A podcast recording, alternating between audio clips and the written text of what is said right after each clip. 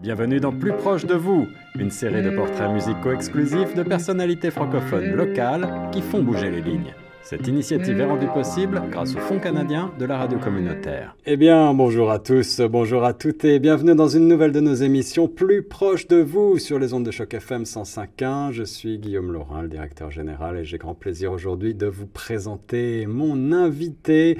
Il a œuvré pendant euh, plusieurs décennies pour la communauté francophone, les communautés francophones et en particulier dans le secteur de la santé et pour les aînés. Il est aujourd'hui le directeur général de la Farfo et on reviendra évidemment euh, sur la mission, les missions et euh, les programmes actuels de la Farfo euh, en fin d'émission. Mais avant tout, on va apprendre à mieux se connaître. Parcours professionnel, parcours personnel de mon invité aujourd'hui dans le cadre de cette émission plus proche de vous, rendue possible par le Fonds canadien de la radio communautaire que l'on salue au passage.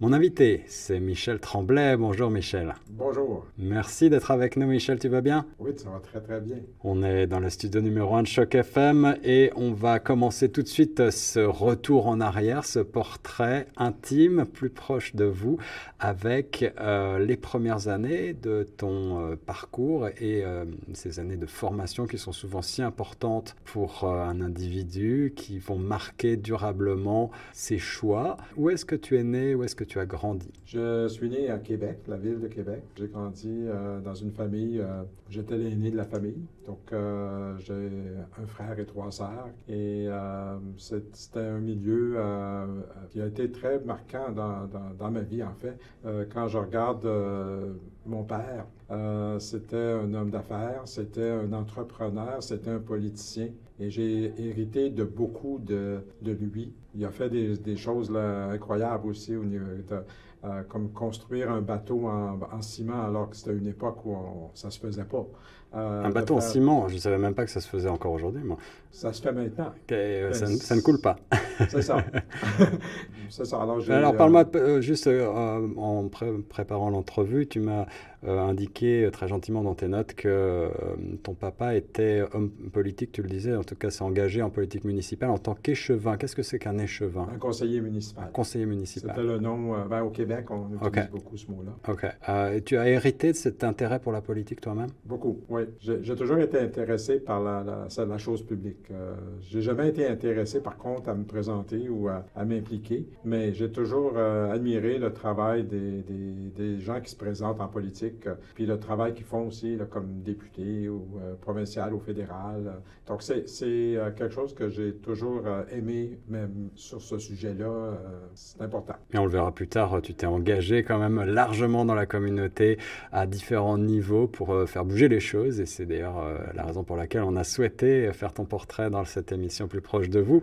Euh, tu es allé dans un collège privé pour le secondaire, le collégial, et euh, je pense que c'est aussi une expérience sur laquelle on, revient toujours. Les premières années de formation en éducation sont, souvent marquantes. Est-ce que tu as un souvenir, une anecdote? Est-ce que tu as rencontré un, un, mentor ou quelqu'un qui t'a euh, inspiré à cette époque-là? D'abord, j'étais euh, au moment du primaire. Euh, mes parents ont fait le choix de m'envoyer comme pensionnaire dans une école privée.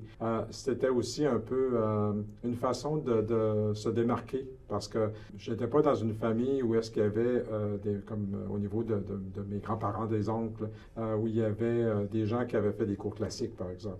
Donc, mon père et ma mère avaient décidé qu'ils me donneraient toutes les chances possibles. Donc, je suis allé dans une école privée au primaire et j'étais pensionnaire. Et ensuite, euh, j'ai été admis au Petit Séminaire de Québec, euh, qui était une école euh, collège classique. donc, j'ai fait des, études de latin, de grec. J'ai beaucoup aimé l'atmosphère d'être dans ce genre d'école. Et j'ai continué jusqu'après les deux années de collégial. alors ça, c'était ma, ma, formation. Puis, tu m'as marqué dans tes notes être un élève plutôt solitaire et plutôt littéraire. Quels sont tes, tes livres de chevet à cette époque-là? Je lisais de tout. Je lisais de, des romans, je lisais des, des, Je vais vous raconter une anecdote. Euh, à un moment donné, j'étais en vacances et puis euh, je lisais un livre sur la plage, OK? Quelqu'un me demandait, ben, qu'est-ce que tu lis? J'ai dit, l'histoire des constitutions de la France de 1789 à nos jours. Je pouvais lire des choses comme de ce genre-là également. Pointu et historique. Je n'étais pas un sportif du tout. J'allais au sport obligatoire pour les cours, mais je n'étais pas un sportif. Donc, j'étais plutôt un solitaire, intéressé aux arts, à la culture, à, toutes sortes de choses, l'histoire. Tu me mentionnais avoir étudié le piano également. La, musique est importante dans ton parcours? Oui, euh, ça a été important euh, toutes les étapes de ma vie, encore aujourd'hui. J'ai toujours aimé la musique. J'ai appris à jouer du piano quand euh, j'étais au primaire. quand j'étais à l'école privée, à l'école pensionnaire, c'était une façon aussi de, défouler et puis de, de m'exprimer. Et ça m'a servi toute ma vie parce que par la suite, quand je travaillais avec les personnes âgées, ben, ça me permettait de faire de l'animation, de la musique et j'ai ajouté l'orgue en cours de route dans ça. c'est toujours tellement apprécié quand on a un musicien dans la salle pour pouvoir euh, animer effectivement et rendre vivant une, rencontre. Euh, et, je suis certain que les personnes âgées en particulier apprécient euh, ses talents, Michel Tremblay. tu me parlais aussi de ton amour pour le cinéma et ça tombe bien puisque le premier extrait que tu as choisi pour nous, c'est un, un, extrait de film. On parle de la mélodie du bonheur. Peut-être nous rappeler quelques mots sur ce film qui a marqué tant de générations? Ben, j'étais très jeune et puis euh, ma mère m'avait demandé si je voulais aller voir euh, ce film-là avec elle. Et euh, je me souviens encore du cinéma où on était allé. Et puis j'avais trouvé ça très beau, ce film-là. la musique m'avait beaucoup aussi impressionné parce que c'était un film très musical. Alors, une des chansons que j'aime beaucoup écouter, puis le film, je l'ai revu à plusieurs reprises, surtout dans le temps des fêtes. Mm-hmm. Alors, la chanson Edelweiss, pour moi, a été une des chansons euh, que j'ai beaucoup, j'aime beaucoup entendre encore aujourd'hui. On va écouter quelques notes tout de suite pour nous rafraîchir la mémoire. Évidemment, la version française euh, de la mélodie du bonheur sortie en 1955, si ma mémoire est bonne. Euh, voilà quelques notes sur les ondes de choc tout de suite.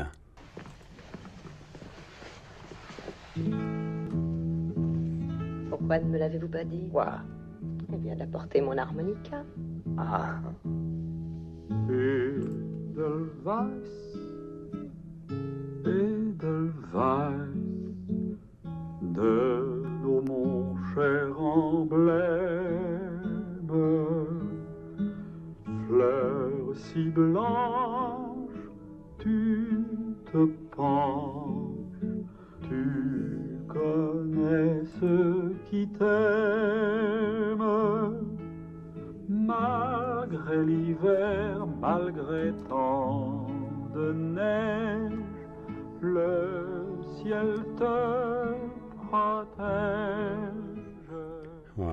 Souvenirs avec ces quelques notes euh, de Edelweiss, le titre euh, de la mélodie du bonheur. Merci pour ce premier choix musical, Michel Tremblay, sur les ondes de choc FM 105.1. On passe à la deuxième partie de ton parcours euh, et la fin de tes années d'études collégiales. Est-ce que à cette époque-là, tu as un rêve? Est-ce que tu sais vers quelle carrière tu as envie de te destiner? D'abord, euh, durant toutes euh, mes années de secondaire, euh, ce qui m'intéressait, c'était de devenir enseignant, de faire de la recherche dans le domaine de l'histoire. C'est ça que j'aurais voulu faire, d'aller étudier en histoire à l'université et ensuite de faire de l'enseignement et de la recherche. Par contre, vers la fin, au niveau de mon collégial, j'ai commencé à m'intéresser à la, vie missionnaire, en, soit en Afrique, soit en Amérique du Sud, hein, comme je rencontrais des missionnaires qui venaient de là. C'est à travers une rencontre, excuse-moi de t'interrompre, mais c'est à travers une rencontre que te vient euh, cette euh, quasi-vocation, on peut le dire pour... Ben, euh, c'est ça, des rencontres avec un père blanc d'Afrique, par exemple, qui est devenu un bon ami, ensuite avec une, religieuse des missionnaires de l'Immaculée Conception, qui, puis ils faisaient de la, eux autres venaient, puis ils organisaient des, des ateliers dans les écoles, euh, des, sessions euh, de, conscientisation euh, au niveau de la, des missions. Moi, ce qui je trouvais intéressant, c'était beaucoup plus le côté développement, développement des, communautés. De, de c'était pas la, conversion des gens, c'était pas ça qui était mon, enthousiasme, mais beaucoup plus du côté de, du développement. Et comme j'aimais voyager, j'avais déjà fait des voyages, mais je, voulais voyager aussi. Donc, euh, si j'avais la chance d'aller en Afrique ou d'aller en Amérique du Sud ou des hmm. choses comme ça, ça, ça m'enthousiasmait. Et la, la, religion, malgré tout, était importante à tes yeux à cette époque-là? Euh, oui, oui. Oui, à l'époque, ça avait son importance, mais je, dirais que c'est plus tard que ça en a eu moins. Euh, mais, on va y revenir parce que justement, tu, décides quand même de te lancer dans cette carrière-là et, donc euh, tu pars à Ottawa pour des études de philosophie et de théologie. C'est ça. Alors, je m'en viens à Ottawa. J'avais accepté de. J'avais inscrit pour aller avec les Pères Blancs d'Afrique. Et puis, j'ai fait une année en philosophie-théologie au Collège dominicain d'Ottawa avec d'autres étudiants euh, pour devenir père blanc. Pendant cette année-là, ben, c'était une année où euh, un de mes collègues, on, sortait ensemble, on allait au bar, euh, on, était pas, on était un peu dissipé et puis disons qu'on n'était pas vraiment, point de vue spirituel, engagé.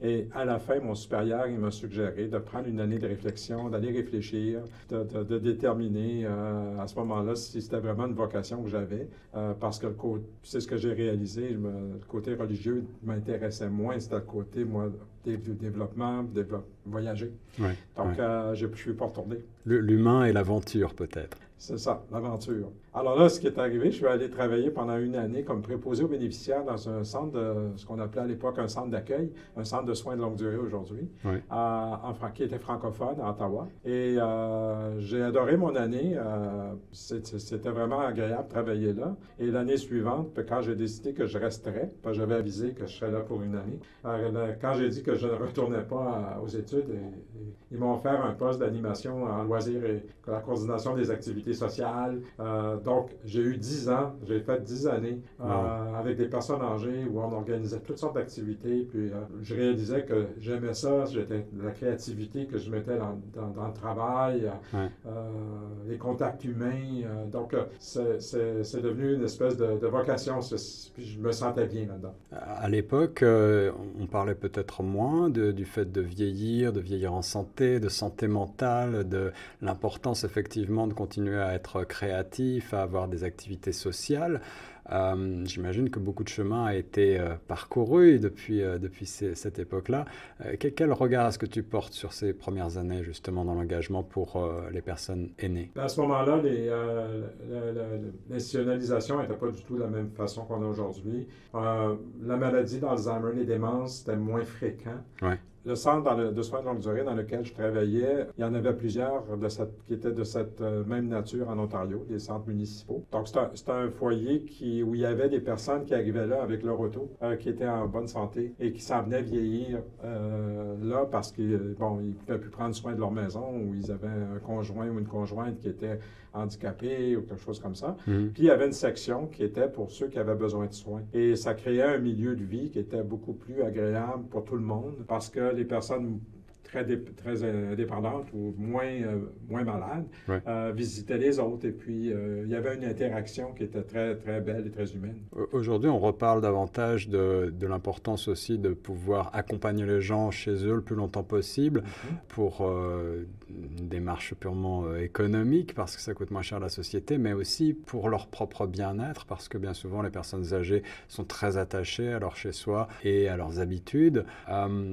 Est-ce que tu as commencé à cette époque-là à entrevoir ces, euh, ces, changements structurels? Parce que les, les, maisons de retraite, comme on les appelle, avaient probablement euh, assez mauvaise presse pendant longtemps. Euh, j'ai été impliqué bénévolement, puis au point de vue de travail, j'ai eu, après avoir quitté le, centre d'accueil, j'ai été dans les services à domicile, puis j'ai fait du bénévolat également avec un organisme qui existe encore d'ailleurs à, Ottawa, où est-ce qu'on faisait des services de, soutien à domicile aux personnes chez eux, des visites d'amitié par exemple, du transport bénévole pour les accompagner chez le médecin. Euh, donc, c'est des, des façons d'engagement de, pour euh, les services à domicile au, point de vue de garder les gens chez eux. Euh, comme tu as dit, c'est le, fait de déménager dans une maison de soins ou dans une maison de retraite, c'est comme on disait dans le temps, casser maison. Et c'est euh, des, des, traumatismes importants pour les gens. Et aujourd'hui, ce qu'on entend, c'est les gens nous disent, moi, je veux rester chez moi le plus longtemps possible. Ouais, point de vue personnel, tu multiplies également les, voyages. Tu disais que tu étais voyageur depuis, depuis l'enfance. Tu avais euh, déjà parcouru une partie de la planète, mais tu te rends en Europe en particulier, en France. Tu fais également des voyages en Belgique, Pays-Bas, en Allemagne. Euh, qu'est-ce que tu euh, ramènes de ces voyages? Est-ce que tu te souviens de ce qui t'a marqué à cette époque-là? Tous les voyages que j'ai faits m'ont appris à connaître le monde, à connaître les gens, à connaître les cultures, à comprendre aussi comment on, vit sur la Terre. puis, ça, puis ça m'intéressait les systèmes politiques, l'histoire. mon premier voyage en dehors du Canada ou des États-Unis, ça a été en France. et j'ai fait, je pense, sept ou huit voyages en France. J'aimais voyager et aller visiter les, plutôt des régions là-bas. Euh, mais j'ai fait la France, la Belgique. J'ai été à plusieurs pays euh, aussi. La Grèce, l'Italie, l'Espagne, à quelques reprises, l'Angleterre, l'Écosse, l'Irlande. Ça, ça m'a, ça m'a passionné. Je suis allé aussi en Amérique du Sud, deux fois au Chili, euh, trois fois au Brésil, le Pérou, la Bolivie.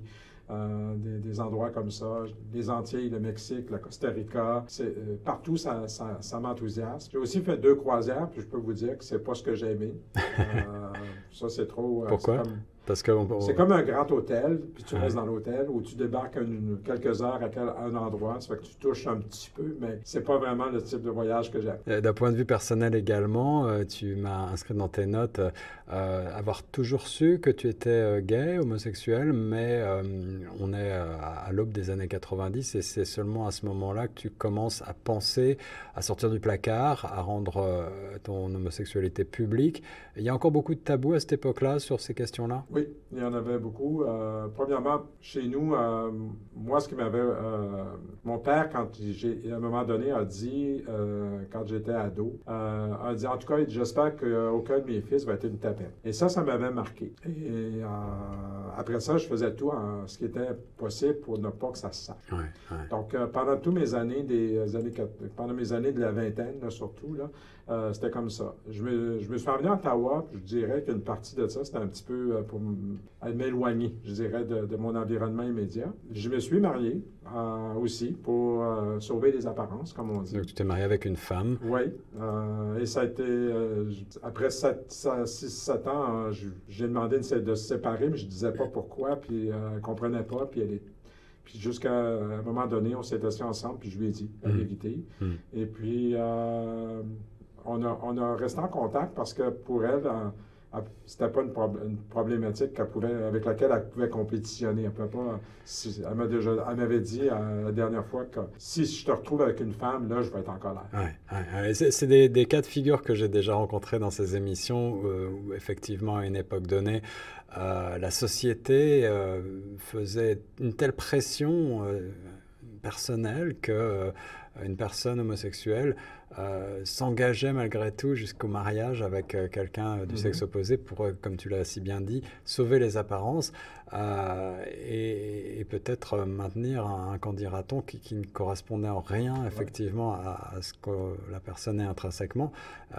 pour le conjoint, on peut comprendre évidemment que ce soit très compliqué à, à comprendre, à accepter, à vivre, mais j'imagine que quand tu es sorti du placard, comme tu le dis, le la chape de plomb est, tombée. Euh, comment est-ce que ta famille, les, proches, les gens euh, justement euh, que tu dont, tu redoutais peut-être la vie, ont, pris la chose et ont fini par accepter, j'espère, cet ah, état de fait? Première chose, j'ai été en, couple avec un, homme de, pendant 90 ans, mais pour ma famille, pour tout le monde, c'était mon coloc.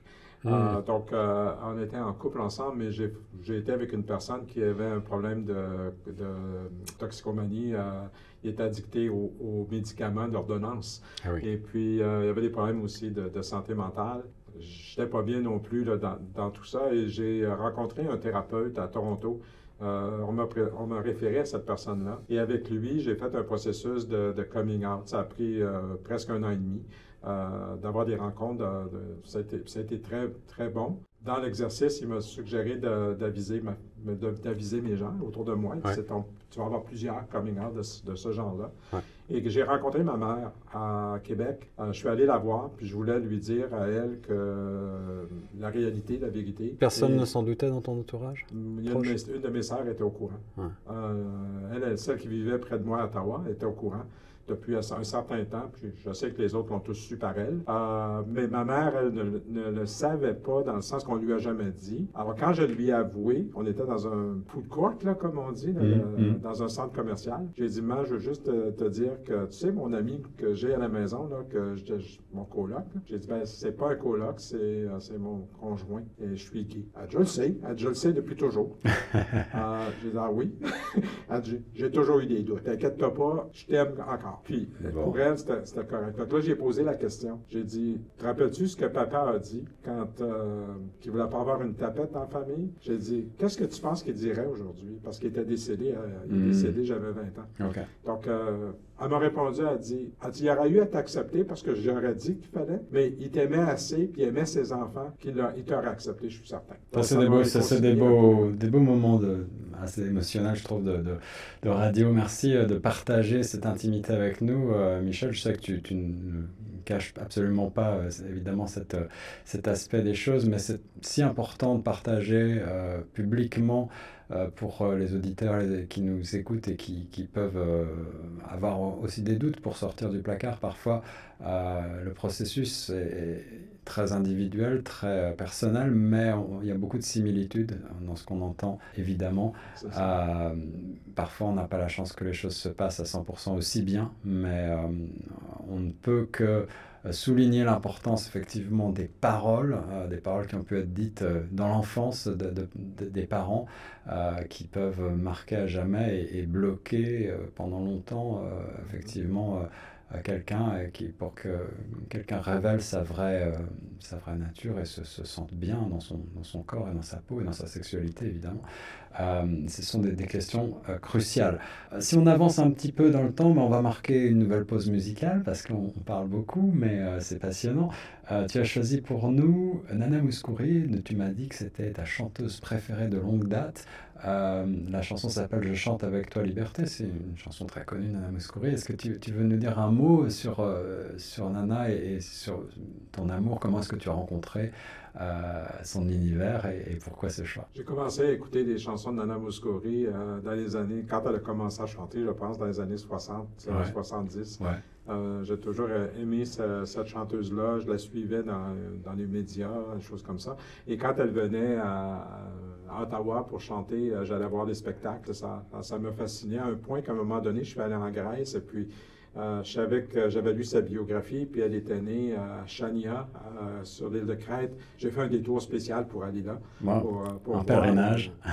oui, ça faisait partie. Puis je chante avec moi en liberté, je l'ai choisi parce que justement, c'est une façon aussi de, de faire mon, mon, coming out, là, sortir du placard, de retrouver, cette, d'avoir cette liberté par la suite. C'est basé sur une chanson qui est traduite, qui vient de l'opéra Nabucco, Le cœur des esclaves. Donc, le cœur des esclaves qui se soulève. Hmm. Donc, euh, pour moi, c'est ça.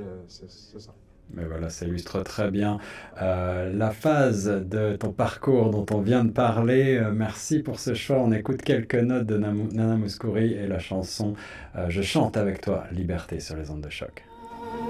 strong.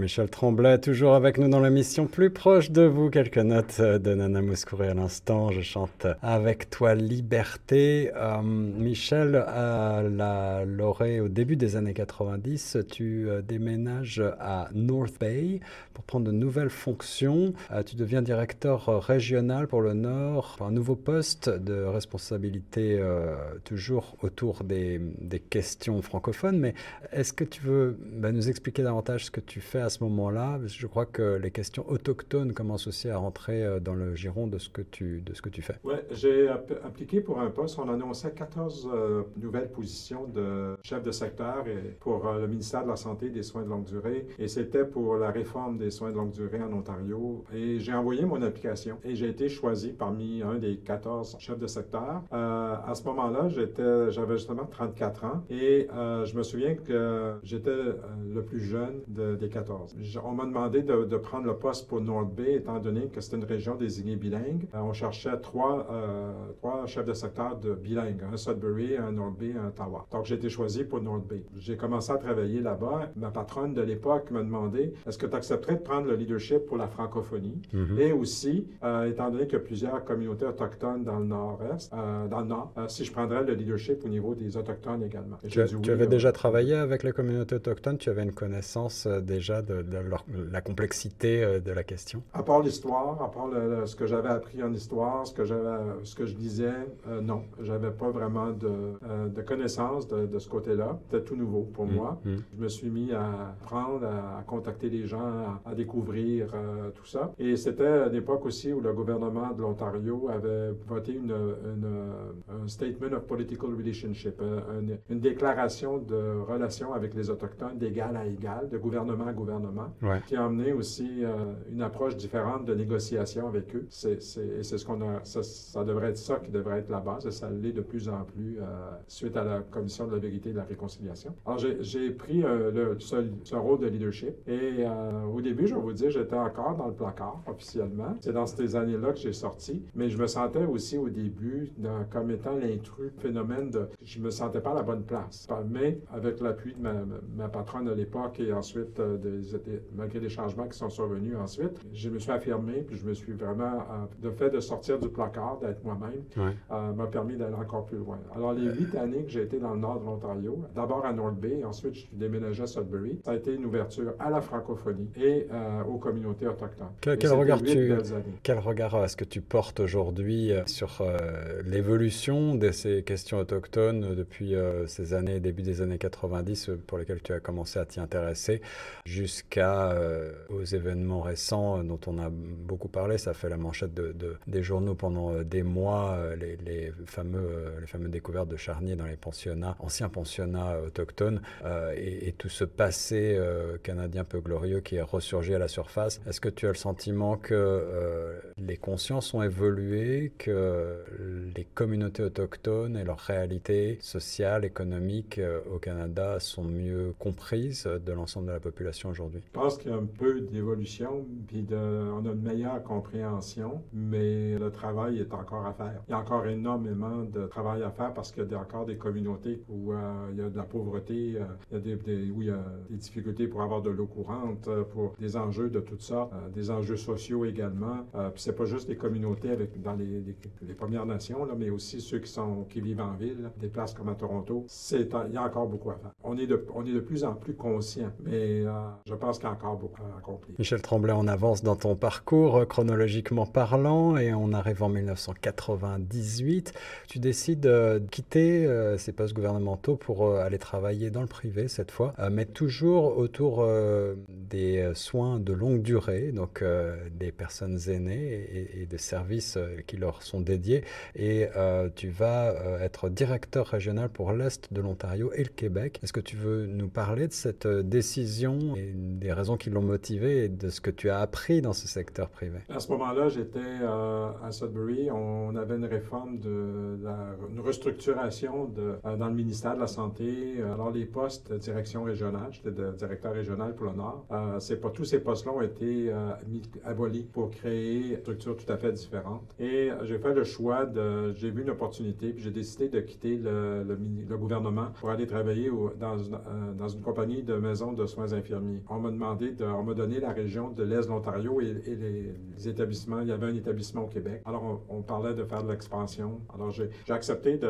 ce poste-là. Et euh, une des initiatives qui se passait aussi à ce moment-là, le gouvernement avait annoncé la création de 20 000 nouveaux lits de soins de longue durée pour la, construction de nouveaux édifices. Mm-hmm. On, a créé, on a fait une demande de financement avec la compagnie pour euh, euh, un édifice à Ottawa. Et ensuite, l'année suivante, on nous a mis au défi de, de faire des partenariats partenariat. Et j'ai fait un partenariat avec l'hôpital Montfort d'Ottawa, que je connaissais déjà très bien. L'hôpital Montfort, on a fait une demande pour avoir un permis pour créer un centre de soins de longue durée francophone à Ottawa. Et on était accepté. Avec travailler avec la compagnie, je trouve ça intéressant. Je me disais, c'est rare dans une vie que tu peux partir pour la création d'un établissement à partir de rien. Oui, c'est un sacré accomplissement. Équipe, embaucher tous les employés, puis de créer une vision ou créer une, mission qui, qui est euh, à ton image. C'est un peu comme je le voyais. Puis je me souviens, j'avais, euh, avec, avec la première équipe, euh, mais les cadres que j'embauchais, on a dit, il faut se trouver un logo, un, slogan qui va être rassembleur. Et on a choisi, on va créer une maison où il fait bon vivre, travailler, visiter et travailler. Et ça a toujours été ça qui m'a guidé quand on a ouvert le centre, quand on a accueilli le personnel, quand on a accueilli les résidents, quand les familles. On voulait que ça soit une maison où les gens se sentent bien. Et c'est un slogan intéressant parce que ça touche à la fois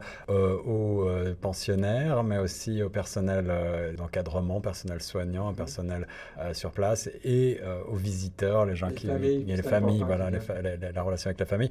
Évidemment, les, les centres de soins de longue durée ont été là aussi sous le feu des projecteurs médiatiques, largement pendant la Covid. On en parlera peut-être un petit peu tout à l'heure, mais là aussi, j'aurais voulu avoir ton sentiment. J'imagine que d'avoir fait naître un si beau projet aussi ambitieux, à l'époque, il y avait, il y avait énormément de, une volonté d'aller de l'avant, en particulier pour les personnes francophones. Les carences qui ont été soulignées pendant la période de la pandémie ont dû résonner particulièrement pour toi. Est-ce que tu imaginais, tu t'attendais à ce que globalement au pays, en Ontario en particulièrement, il y ait une certaine dérélicence de ces, systèmes, un vieillissement, ou peut-être que certaines entreprises privées fassent finalement assez mal leur travail, comme ça a été souligné, euh, à point qu'on peut le constater durant la pandémie, euh, se soit payé en vie humaine. Ben, ces établissements-là, les ressources ne sont pas énormes. on a, on a au point de vue des ressources humaines, il n'y a pas assez de personnel pour répondre à tous les besoins. Il y a aussi, toute la cause de la pandémie, ça, ça a leur empiré, c'est toute la question de la, du de contrôle des infections, euh, d'avoir des équipements comme...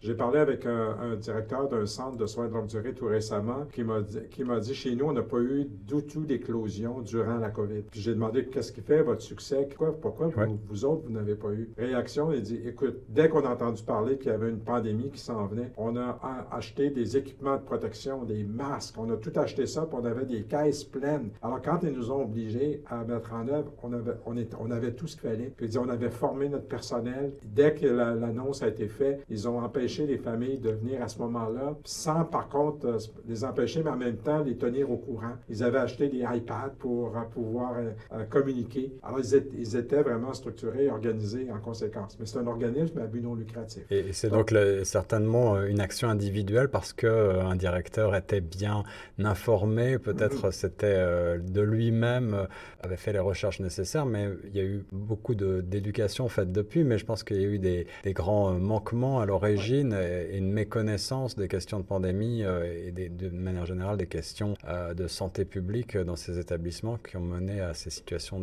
difficiles. Oui, ils étaient, il manquait de ressources, il manquait de, de il manquait de tout. Et puis, est-ce qu'on a fait des euh, progrès? Est-ce qu'on a, est qu'on a fait des progrès depuis dans ces centres ben, Une des choses aussi, c'est que tu as, du personnel qui sont à temps partiel, beaucoup de personnel à temps partiel qui ont des emplois dans deux, trois centres de soins de longue durée, qui, qui ont transféré, transmis le virus d'une place à l'autre. Donc, c'est toutes des, des, des, choses qui euh, s'accumulent, qui a fait en sorte que la crise a été euh, pire dans, dans, ces établissements-là. Le centre où je travaillais, où je travaillais qu'on avait ouvert, a eu, un des centres à Ottawa qui a eu plusieurs décès. Les employés ne pouvaient pas entrer travailler parce qu'ils étaient malades eux-mêmes.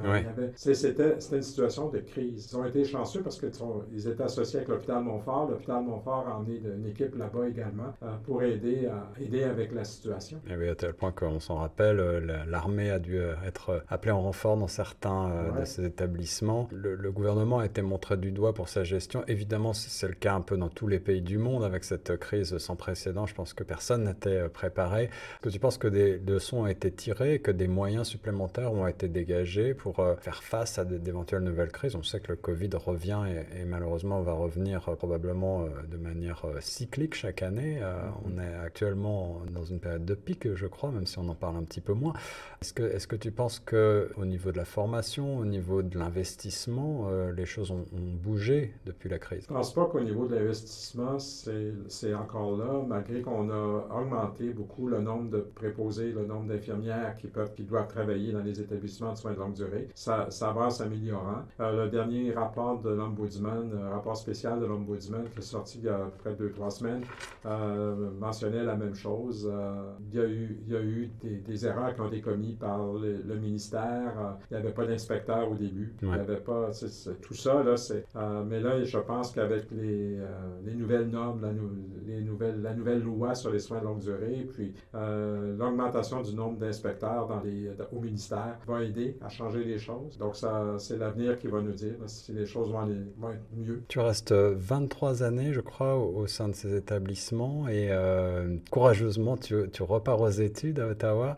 Euh, est-ce que, euh, quelle était la, le, la, finalité à cette époque-là pour toi, euh, entre 2007 et 2009, de, de, repartir étudier une maîtrise en gestion des affaires à l'Université d'Ottawa? Ben, quand j'ai quitté le centre de soins de longue durée, j'ai pas vraiment quitté. J'ai quitté pour aller à l'hôpital Montfort comme adjoint au directeur général. Puis j'avais aussi la responsabilité de faire les liens avec le centre, comme avec, c'était géré par une compagnie privée. Donc, j'allais, j'étais le lien avec eux. Mmh. J'avais dit à mon, au PDG de l'hôpital, quand j'ai commencé, il voulait absolument que je vienne travailler avec lui. J'ai dit, une des choses que j'aimerais, c'est pouvoir faire ma maîtrise en administration des affaires euh, ou l'administration de la santé. C'est un des deux qu'on regardait. Et il m'a dit, oui, je, tu, mais là, on va le mettre dans ton contrat, puis je vais autoriser ça. Hmm. J'ai fait la, la maîtrise en administration des affaires pour exécutif. Donc, ça se faisait à temps partiel et j'avais des journées de congé dédiées euh, pour faire mes études. Donc, j'en ai profité pendant deux, ces deux années-là, 2007 à 2009, pour étudier. Puis ça m'a beaucoup aidé par la suite. Et euh,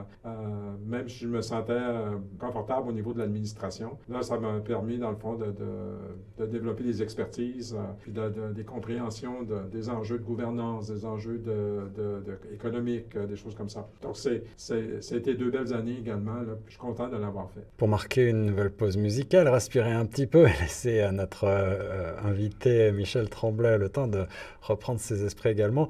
Euh, une autre sélection que tu as voulu nous faire écouter ou réécouter, évidemment, c'est euh, le fameux hymne franco-ontarien Notre place de Paul Demers.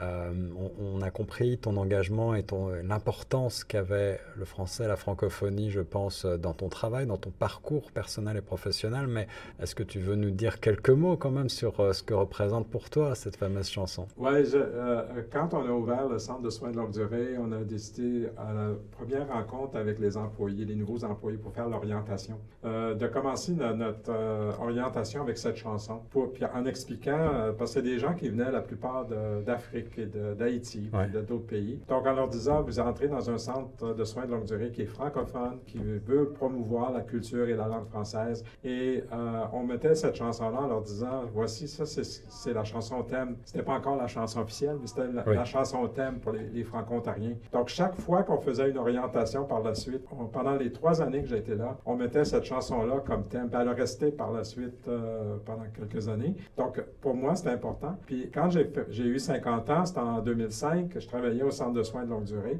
J'ai organisé une partie du, de, la, de, la, réception, de la fête que je, que mmh. je souhaitais. Mais en même temps, il y a une équipe euh, au travail qui ont euh, pris en charge pour organiser une partie que je n'étais pas au courant. Et cette partie-là, ils ont invité Paul Demers, celui qui chante la chanson, oh. à venir avec, puis est venu chanter la chanson euh, wow. sur scène ce soir-là. Quelle chance de l'avoir rencontré. Il, avait, il était resté pour d'autres chansons également. J'ai eu, j'ai beaucoup, j'ai beaucoup de respect, puis j'aimais beaucoup Paul Demers. Le regretté Paul Demers, quelques notes de notre place sur les ondes de choc tout de suite.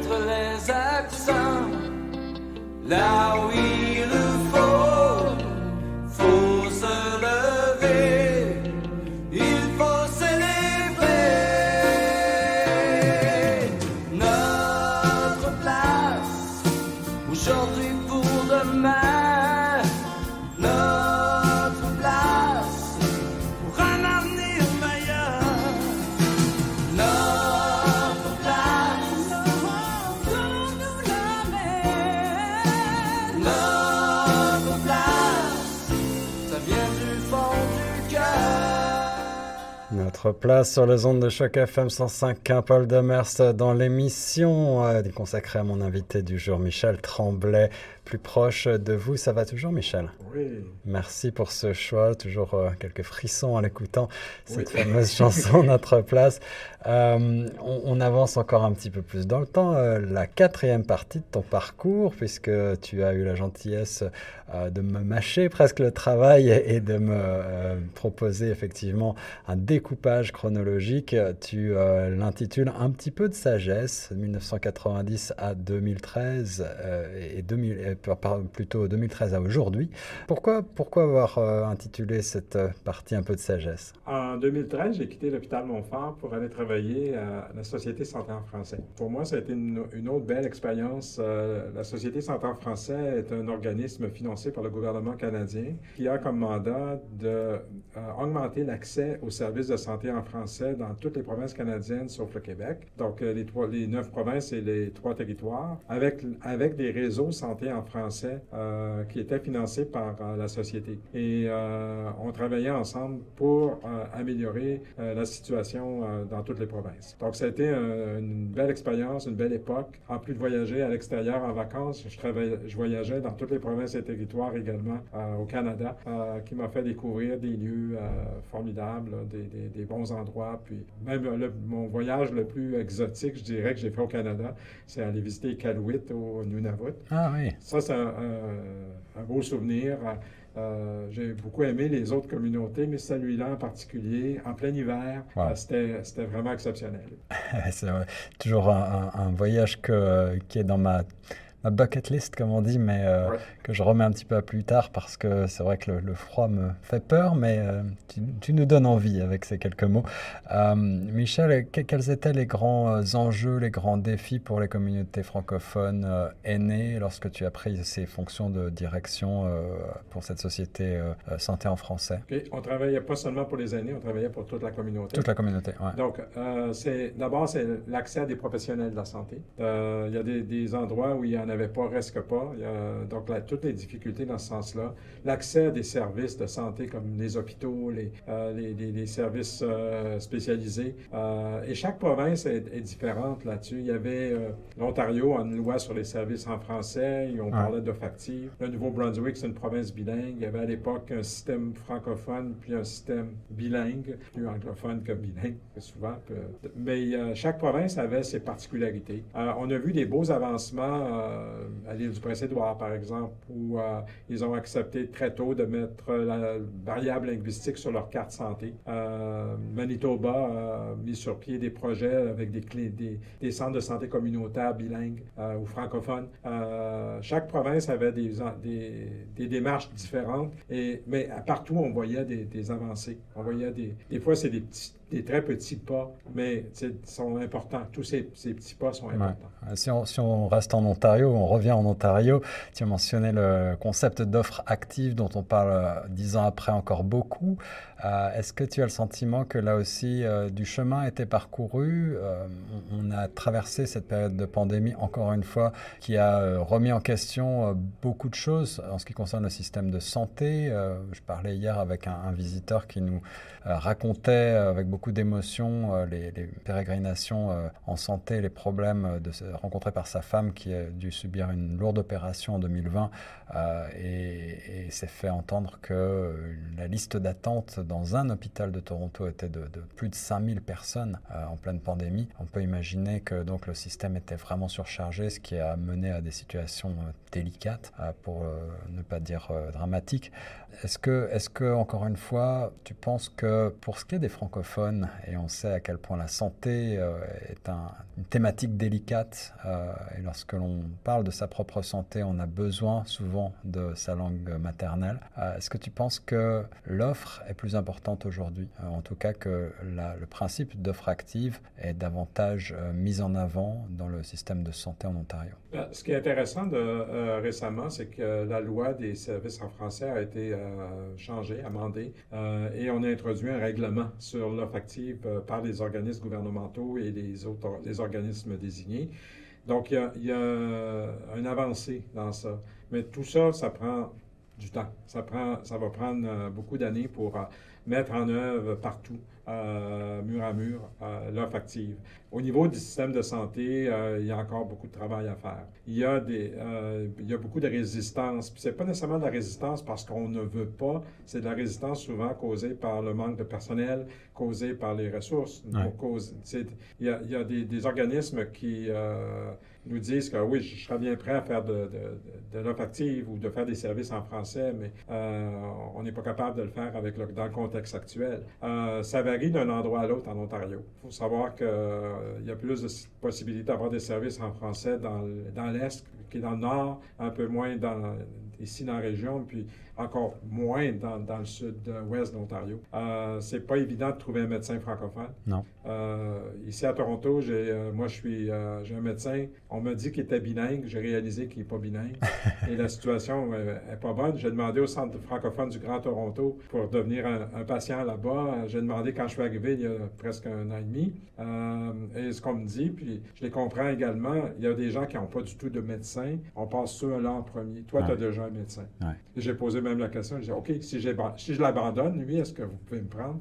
Puis on dit, ben, ça pourrait, ça marche pas comme ça. tu peux pas. Euh, S'il se prend sa retraite, c'est différent. C'est ça. C'est très difficile d'avoir des médecins euh, de famille. Puis c'est encore plus difficile d'avoir des spécialistes euh, francophones. Euh, alors, je le vis ici. Alors qu'à Ottawa, j'avais euh, tous mes professionnels de la santé étaient bilingues, francophones ou bilingues. Alors, question de retraite, tu prends ta retraite en 2019 et tu restes malgré tout très actif. Tu continues tes engagements en, en, tant que contracteur, en tant que consultant. Euh, tu gardes des liens forts avec l'hôpital Montfort, je crois. Avec euh, Montfort Renaissance, que je, c'est là que je, mais c'est un organisme que je, connaissais avec euh, l'époque de l'hôpital Montfort également. parce que je voulais prendre ma retraite, puis une des choses, j'ai dit, je vais faire des contrats, mais je vais aussi voyager. C'était l'idée, c'était de voyager. Puis j'ai pris un contrat, un premier contrat à la demande de la directrice générale de Montfort Renaissance, qui est un organisme dédié aux personnes avec la toxicomanie, problèmes de santé mentale, hébergement de personnes avec des, sans-abri, des, chroniques, euh, et aussi un service d'hébergement pour les aînés et des services de soutien à domicile. Et tout ça en français? Tout ça en français. C'est un organisme francophone. Donc, elle m'a demandé euh, si je pourrais l'aider à faire l'intégration des services à domicile pour personnes âgées, qui était un organisme indépendant auparavant, qui était s'intégrait dans Montfort Renaissance, puis d'aider de, aussi à coacher le directeur des aînés. Alors j'ai accepté. Ça devait être trois jours semaine. Euh, pas longtemps. On avait parlé d'un contrat peut-être de six mois. Et qu'est-ce qui est arrivé en mars 2020? Euh, ben, la COVID est arrivée. Euh, le directeur a quitté. il m'a demandé si je prendrais la relève pour un petit bout de temps. Donc ça, là, on était en pleine COVID. Et puis mon conjoint de l'époque avec qui je suis présentement, habitait ici à Toronto. On faisait la navette. Hmm. Et là, à cause de la COVID, il est obligé de, fermer son travail. Alors, il s'est venu à Ottawa vivre avec moi pendant cette période-là. Alors, on était ensemble. Et euh, en 2021, euh, à l'été 2021, j'ai obtenu le poste avec la Fédération des aînés francophones. Je, ça me tentait de, faire un contrat dans ce genre-là. Et dans mon contrat, on me disait que je pouvais travailler n'importe où en Ontario, vu qu'on n'a pas de bureau et qu'on travaille à domicile. Oui, absolument. Alors, à l'automne 21, mon, conjoint s'en revient, revient à Toronto. Et là, je suis à Ottawa, lui est ici. Et j'ai suggéré, je vais mettre mon condo à louer à Ottawa, puis je vais venir vivre avec toi à Toronto. Et c'est comme ça que c'est ce qui m'a emmené à Toronto. C'est ainsi que tu t'es inscrit euh, dans la ville, tu t'es euh, installé dans la ville Rennes cette fois euh, de manière permanente. Et on est très, très heureux de t'avoir avec nous. Je, je réponds à un rêve parce que depuis que je suis, euh, quand j'habitais à Ottawa, j'ai toujours voulu aller dans une grande ville. Ottawa, c'était trop petit. Alors, j'aurais, puis j'aurais voulu vivre au centre-ville. Alors là, je vis dans une grande ville et au centre-ville. et tu, tu, es un avocat, Michel, euh, et ta vie euh, récente le montre. De retraite active. Tu continues ton engagement pour bien vivre ta retraite. tu restes très présent évidemment dans la communauté. Ton titre de, directeur général de la Farfou en fait foi. Parle-nous peut-être brièvement de l'historique de, de, cet organisme et de ses missions. L'organisme a été créé en, 1978, il y a 45 ans. Et euh, ça a été créé par les clubs d'âge d'or et les centres de vie active, les, les- les organisations euh, qui donnaient des services aux aînés un peu partout en Ontario. Donc, ils ont créé des, fonds de- des farfos régionales et les farfos régionales ont créé la farfo provinciale. À l'époque, c'était la FAFO, euh, Fédération des aînés francophones de l'Ontario. Hmm. Maintenant, c'est farfo parce qu'on inclut le mot retraité dedans. Pour quelle raison c'est- important de faire cette euh, distinguo, ce- ce- cette précision? Parce que il y a, euh, les gens qui prennent leur retraite à 50, 55 ans, euh, Il y en a encore. euh, ils ne sont pas nécessairement les aînés. Les chanceux, les chanceux. Puis aujourd'hui, on s'en rend compte, là, on a trois catégories de, de- de personnes aînées.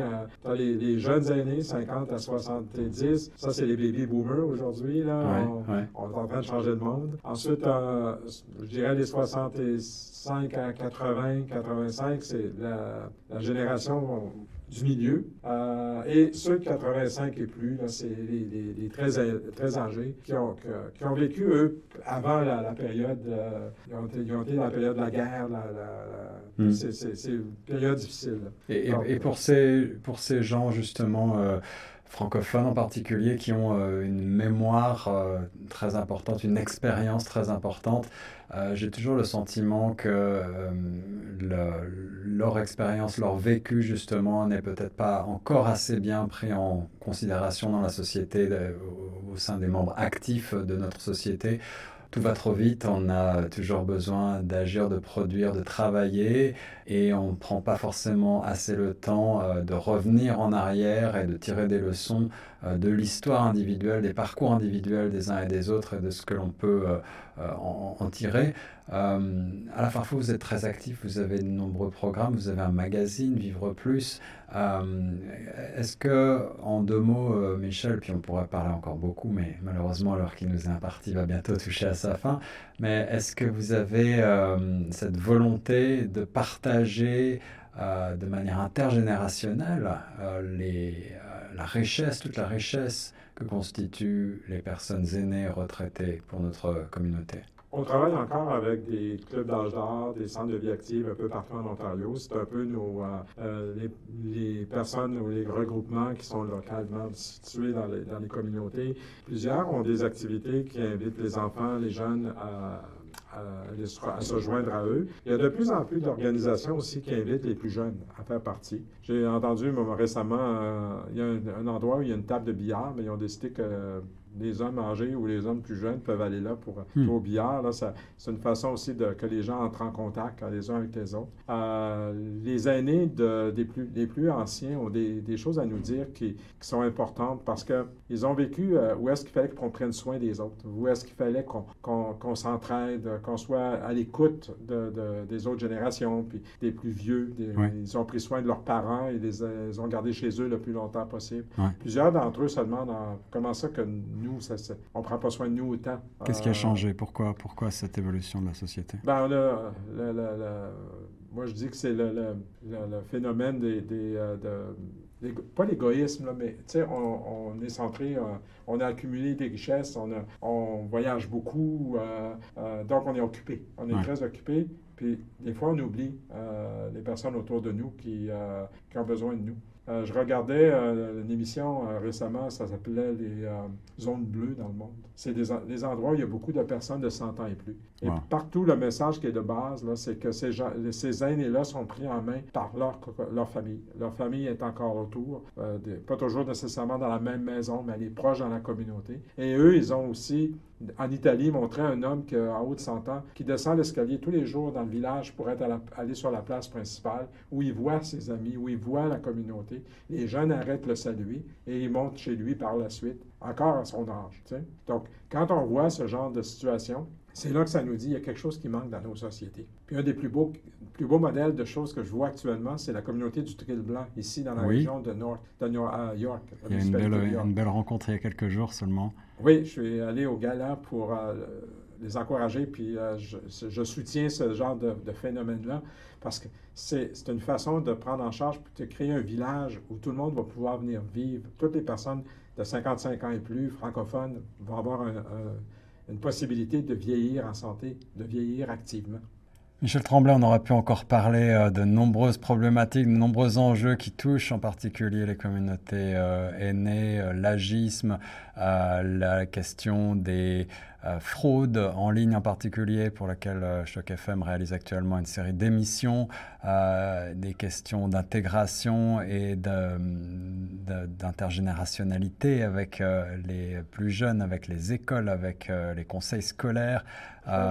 Rajouter un autre, un autre projet qu'on a, c'est on a recruté des bénévoles et pour l'immigration, pour aider l'accueil et l'intégration des immigrants avec les organismes euh, d'accueil. Donc, la FARFO a un mandat de, recruter des bénévoles de 50 ans et plus francophones euh, pour ce genre de travail. Alors on va euh, se laisser en donnant les coordonnées de la Farfo, farfo.ca pour en savoir plus, défend les droits francophones de 50 ans et plus, organisme incontournable pour la réalisation de toutes les initiatives qui touchent les aînés et retraités francophones en Ontario.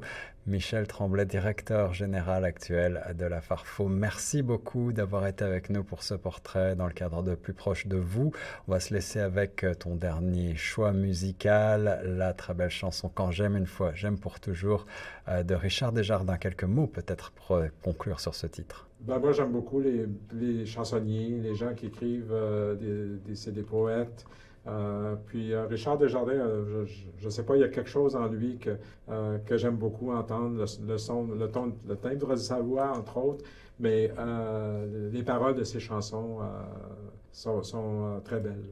Michel Tremblay, merci beaucoup d'avoir été mon invité dans le cadre de l'émission Plus proche de vous. On se laisse avec quelques notes de Richard Desjardins sur Choc. Quand j'aime une fois, j'aime pour toujours.